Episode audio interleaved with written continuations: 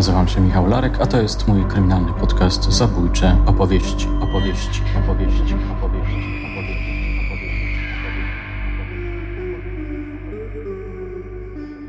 Chciwy małżonek.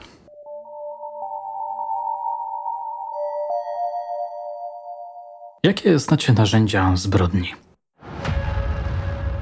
Spróbujmy wyliczyć. Nóż, broń palna, trucizna, Sznur, linka, podręczne przedmioty typu kij, kamień, pręt, mosiężny posążek, hejt, namowa do samobójstwa. Co jeszcze? A wąż? Tak, wąż. Dzisiaj chciałbym Wam opowiedzieć dwie historie, w których narzędziem zbrodni był jadowity wąż. Pierwsza fikcyjna, druga jak najbardziej prawdziwa i przez to szokująca. Nigdy nie wiecie, która z fikcji się urzeczywistni. Moje drogie, moi drodzy, posłuchajcie.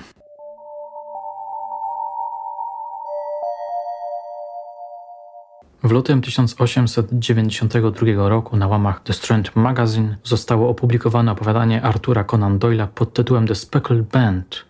Jedno z polskich tłumaczeń brzmi Wstęga centkowana. Utwór ten przedstawia jedno ze śledztw prowadzonych przez genialnego Sherlocka Holmesa i jego przyjaciela doktora Watsona. Rzecz dzieje się na początku kwietnia 1983 roku. Bohaterów odwiedza panna Helena Stoner – Kobieta ubrana na czarno z woalką na twarzy. Jest przerażona, śmiertelnie przerażona. Przedstawiając się, mówi, że mieszka u ojczyma doktora Lotta, potomka bardzo szacownego rodu. Człowieka ponurego, gniewnego, skłóconego z sąsiedztwem. Jej matka zginęła w wypadku kolejowym 8 lat temu, pozostawiając swojemu mężowi majątek, w tym stary dom w Stoke Moran, gdzie teraz mieszkali. Dwa lata temu umarła siostra panny Helen, dwa tygodnie przed swoim ślubem. Holmes prosi o szczegóły. Ważną okolicznością było to, że kobieta słyszała przez kilka nocy ciche, choć wyraźne gwizdanie, którego pochodzenia nie potrafiła ustalić. Noc, w czasie której umarła siostra, tak oto opisała panna Helen. Cytuję fragment w tłumaczeniu Bronisławy Neufeldówny. Nie mogłam spać tej nocy. Dręczył mnie niepokój, jakieś nieokreślone przeczucie nieszczęścia – Siostra i ja byłyśmy bliźniaczkami, o ile pan pamięta, a wszak panu wiadomo, jakie subtelne są węzły łączące dwie takie bliskie dusze. Czas był straszny, wicher wył przeraźliwie, strumienie deszczu z szelestem spływały po szybach. Nagle, wśród szumu burzy, dobiegł mnie krzyk rozpaczliwy, przerażonej kobiety. Poznałam głos siostry. Wyskoczyłam z łóżka i wybiegłam na korytarz. W chwili, gdy otwierałam drzwi, zdawało mi się, że dosłyszałam ciche gwizdnięcie, takie, o jakim wspomniała mi siostra, a w sekundę później dobiegł mnie dźwięk donośny, jak gdyby rzuconego na ziemię metalu, po czym powoli otwarły się drzwi od pokoju mojej siostry. Przerażona zatrzymałam się, nie wiedząc, co się stanie. Przy blasku lampy wiszącej w korytarzu ujrzałam we drzwiach siostrę, bladą śmiertelnie, błagalnymi ruchami wzywającą pomocy, chwiejącą się jak człowiek pijany. Rzuciłam się ku niej, porwałam ją w objęcie, ale nogi ugięły się pod nią. Padła na ziemię. Wiła się w najstraszliwszych cierpieniach. Wszystkie członki miała konwulsyjnie skręcone. Zrazu myślałam, że mnie nie poznaje, ale gdy pochyliłam się nad nią, krzyknęła głosem, którego nie zdołam zapomnieć nigdy. Och Boże, Heleno, to była wstęga, wstęga centkowana. Chciała widocznie powiedzieć jeszcze coś więcej. Zdawało mi się, że wyciągniętym palcem pragnie przebić ścianę pokoju doktora, ale pochwycił ją znów konwulsje i nie zdołała wymówić jednego słowa. Wypadłam na korytarz, wyzywając ojczyma i spotkałam go w szlafroku, wychodzącego spiesznie z pokoju. Gdy powróciliśmy, do siostry była nieprzytomna. Doktor wlał jej koniaku w usta, posłał po lekarza wioskowego, ale wszelkie usiłowania okazały się daremne. Życie uchodziło z niej stopniowo. Umarła, nie odzyskawszy przytomności. Taki był okropny koniec mojej ukochanej siostry.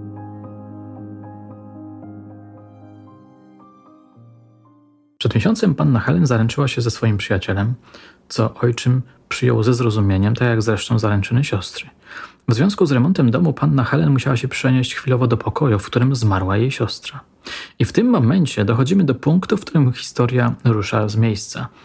Oto ubiegłej nocy rozmówczyni detektywów usłyszała ciche, ale wyraźne gwizdanie, które przypominało syk. Przerażona nie była w stanie zasnąć. Kiedy nastał dzień, ruszyła do Londynu, żeby zasięgnąć porady u Holmesa. Ten stwierdził, że jest to bardzo ciemna sprawa, pełna nieznanych mu szczegółów, w związku z czym musi pojechać na miejsce. I tak też się stało. Chociaż zanim detektywi ruszyli do stołu Moran, do ich mieszkania wpadł wściekły doktor Roylott i zrobił im awanturę, wykrzykując, że wtrącają się w nie swoje sprawy. Moje drogie, moi drodzy, zapewne zastanawiacie się, dlaczego opowiadam wam tę historię wymyśloną przez XIX-wiecznego klasyka powieści detektywistycznej. Już odpowiadam. Otóż w 2020 roku popełniono zbrodnię, która jako żywo przypomina zabójstwo z tego właśnie opowiadania. Także cierpliwie słuchajcie dalej mojego streszczenia. Oczywiście to najście nie zniechęca detektywów do udzielenia pomocy pannie Helen. Holmes sprawdza testament matki panny Helen i stwierdza, że dr Roylott straciłby dużo pieniędzy w wypadku za mąż pójścia swoich przybranych córek. Pominę tutaj kolejne szczegóły i przeskoczę do sceny, w której detektywi znaleźli się w pokoju swojej zleceniodawczyni. Wybiła północ, potem godzina pierwsza, druga, trzecia, a my siedzieliśmy ciągle w milczeniu, oczekując jakiegoś zajścia. Nagle w kierunku wentylatora ukazał się blask, który zagasł niebawem, ale pozostała po nim silna woń oleju i rozgrzanego metalu. Widocznie zapalono tak zwaną latarnię ślepą – Usłyszałem lekki szelest, po czym znów zapanowało głuche milczenie, jakkolwiek woń wzmagała się. Przez pół godziny jeszcze siedziałem bez ruchu. Nagle rozległ się dźwięk inny, bardzo łagodny i pieszczotliwy, jakby odgłos pary uchodzący z imbryka metalowego. W chwili, gdy się rozszedł, Holmes zeskoczył z łóżka, zapalił zapałkę i zaczął z całej siły uderzać laską po sznurku od dzwonka. Widzisz go, Watsonie? zawołał. Widzisz go? Nie widziałem nic zgoła. Gdy Holmes zapalał zapałkę, dosłyszałem syk głuchy, chociaż wyraźny, ale blask światła nie pozwolił moim zmęczonym oczom dojrzeć tego, w co towarzysz mój uderzał z taką zaciekłością. Mogłem jedynie rozróżnić jego twarz, bladą śmiertelnie, na której malowało się przerażenie i odraza. Holmes przestał uderzać w sznurek i patrzył na wentylator, gdy naraz przerwał ciszę nocną krzyk taki straszny, jakiego dotąd jeszcze nie słyszałem, i przeszedł w ryk, wyrażający jednocześnie ból, trwogę i wściekłość. Mówią, że ten krzyk wyrwał ze snu wieś całą, a nawet i bardziej oddalone probostwo. Mnie ściął mrozem krew w sercu. Stałem tak skamieniały ze wzrokiem utkwionym w Holmesa, on również patrzył na mnie, a gdy zaległa znów cisza, krzyknąłem z trudnością tchu dobywając: Co się stało? Rzecz skończona, odparł Holmes, i to może najlepsze rozwiązanie. Weź rewolwer, wejdziemy teraz do pokoju doktora Roy Lotta. Poważny, zamyślony, zapalił lampę i wyszedł pierwszy na korytarz. Zastukał dwukrotnie do drzwi, lecz nie otrzymał odpowiedzi. Wówczas nacisnął klamkę i wyprzedzając mnie, wszedł z rewolwerem w ręku. Szczególny widok przedstawił się naszym oczom. Latarnia ślepa stojąca na stole oświetlała skrzynię, której wieko było odchylone.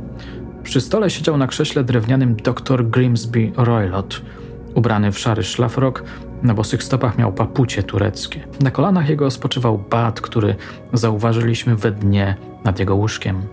Doktor miał głowę w tył przechyloną, a oczy wpatrzone uparcie w róg sufitu. Na czole widniała dziwaczna, żółta opaska w centki brunatne, która obciskała mu głowę. Nasze wejście nie wywołało z jego strony najlżejszego ruchu. Wstęga. Wstęga centkowana, szepnął Holmes. Postąpiłem krok naprzód.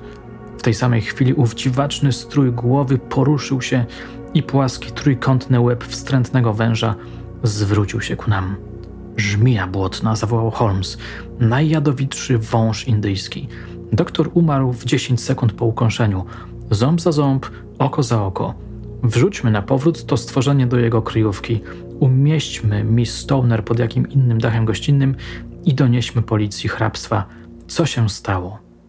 Mówiąc to, Holmes wziął bat z kolan trupa, po czym zarzucił gadowi pętlicę, zerwał go z przerażającego piedestału, dokoła którego był obwinięty, zaniósł w wyciągniętej ręce do skrzyni, gdzie go wrzucił i zamknął wieko. Po tym wydarzeniu Holmes rekonstruuje dokładnie co, jak i dlaczego wydarzyło się w Starym Domu w Stoke Moran. Jeśli chcecie poznać szczegóły tej opowieści, sięgnijcie po opowiadanie Conan Doyle'a, a ja teraz przenoszę się w czasie i przestrzeni, żeby opowiedzieć Wam historię, która wydarzyła się w Indiach w 2020 roku. Posłuchajcie.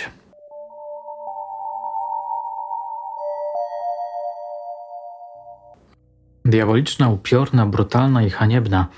Tak Sant określił zbrodnię, którą popełnił Suraj Komar – Rzeczywiście ciarki przechodzą po ciele, kiedy czytając doniesienia prasowe widzimy uporczywe próby zabicia własnej żony podejmowane przez tego człowieka.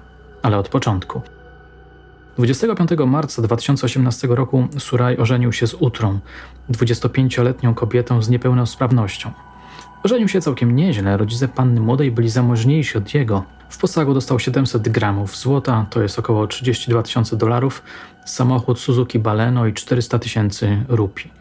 Było mu tego mało, domagał się więcej. Ponadto po ślubie otrzymywał co miesiąc pieniądze od rodziny Utry na opiekę nad żoną 8 tysięcy rupii. Zdaje się, że od samego początku nie było to udane małżeństwo. Suraj wstydził się swojej niepełnosprawnej żony, w związku z tym postanowił się jej pozbyć. Rozwód nie wchodził w grę, ponieważ mężczyzna chciał nadal otrzymywać od rodziny żony pieniądze, a także zachować jej kosztowności. Uznał zatem, że jedynym sensownym sposobem na pozbycie się niechcianej żony będzie zabójstwo, ale takie, które będzie można uznać za wypadek. Postanowił więc posłużyć się wężem. I tutaj mamy nieświadome zapewne nawiązanie do opowiadania Conan Doyle'a. Ciekawostka, zanim zabrał się do rzeczy, do zabójstwa, spłodził syna. Prawdopodobnie od 2019 roku zaczął surfować po internecie w poszukiwaniu informacji o różnych jadowitych wężach, takich jak żmija czy kobra.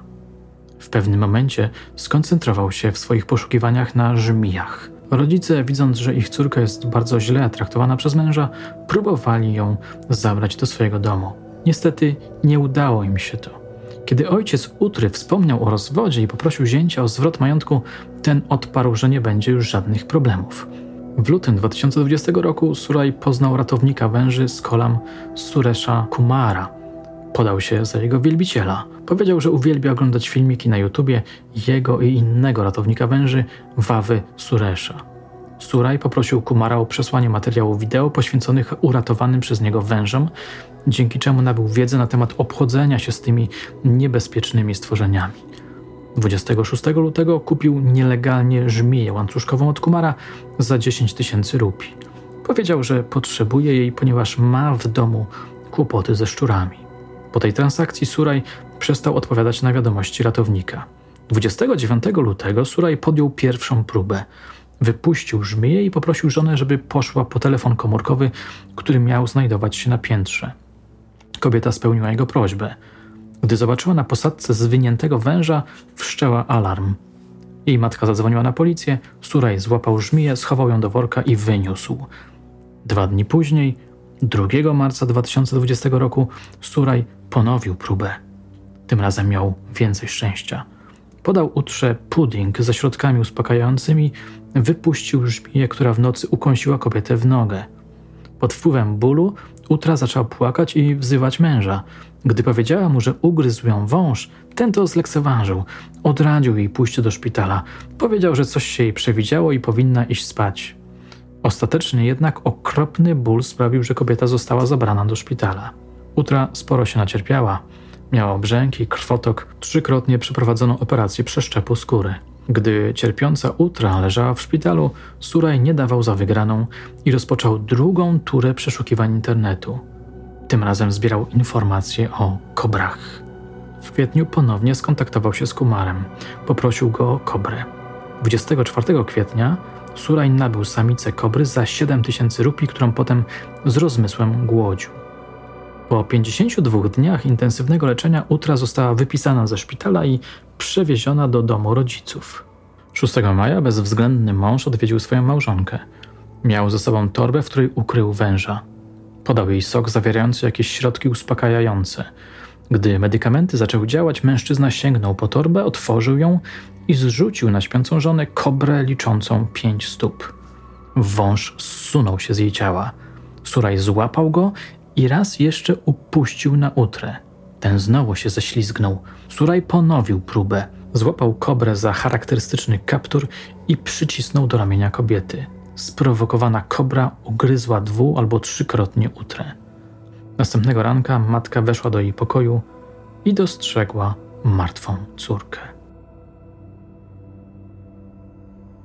Sprawa wyszła dość szybko, choć problem polegał na udowodnieniu winy Surajowi. Rodzice Utry wskazali go jako winnego i policja poszła tym tropem.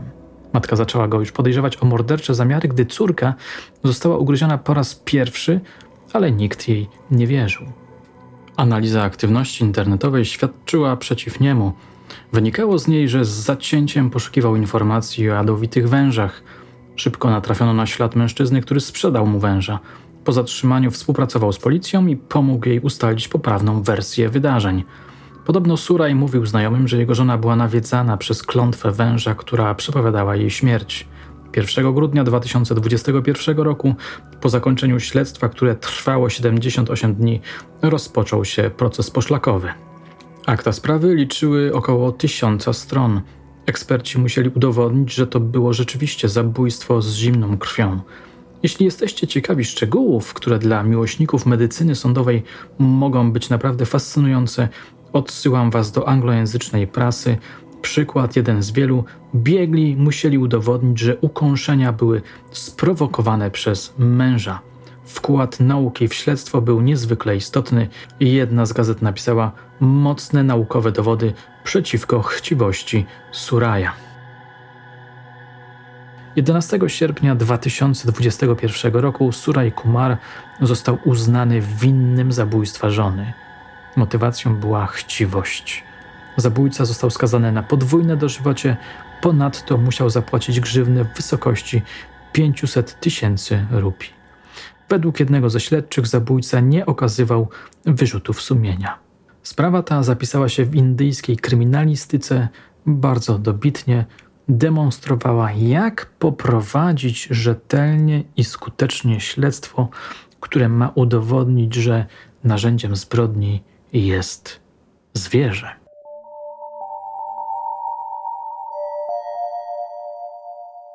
Opowiadanie pod tytułem Wstęga Centkowana kończy się nawiązaniem do śmierci doktora Roylotta. Oto rozwścieczony wąż wraca do pokoju mordercy i rzuca się na pierwszą osobę, jaka mu się nawinęła. Jestem w ten sposób pośrednio odpowiedzialny za śmierć doktora Grimsbego Roylotta, mówił Holmes, ale nie mogę powiedzieć, żeby ta odpowiedzialność zbyt wielkim ciężarem przytłaczała moje sumienie. Moje drogie, moi drodzy, jestem bardzo ciekaw Waszych wrażeń i przemyśleń. Dajcie znać, jakie refleksje wzbudził w Was dzisiejszy, nietypowy odcinek. Na dzisiaj to wszystko. Dziękuję Wam za uwagę. Do usłyszenia już niebawem.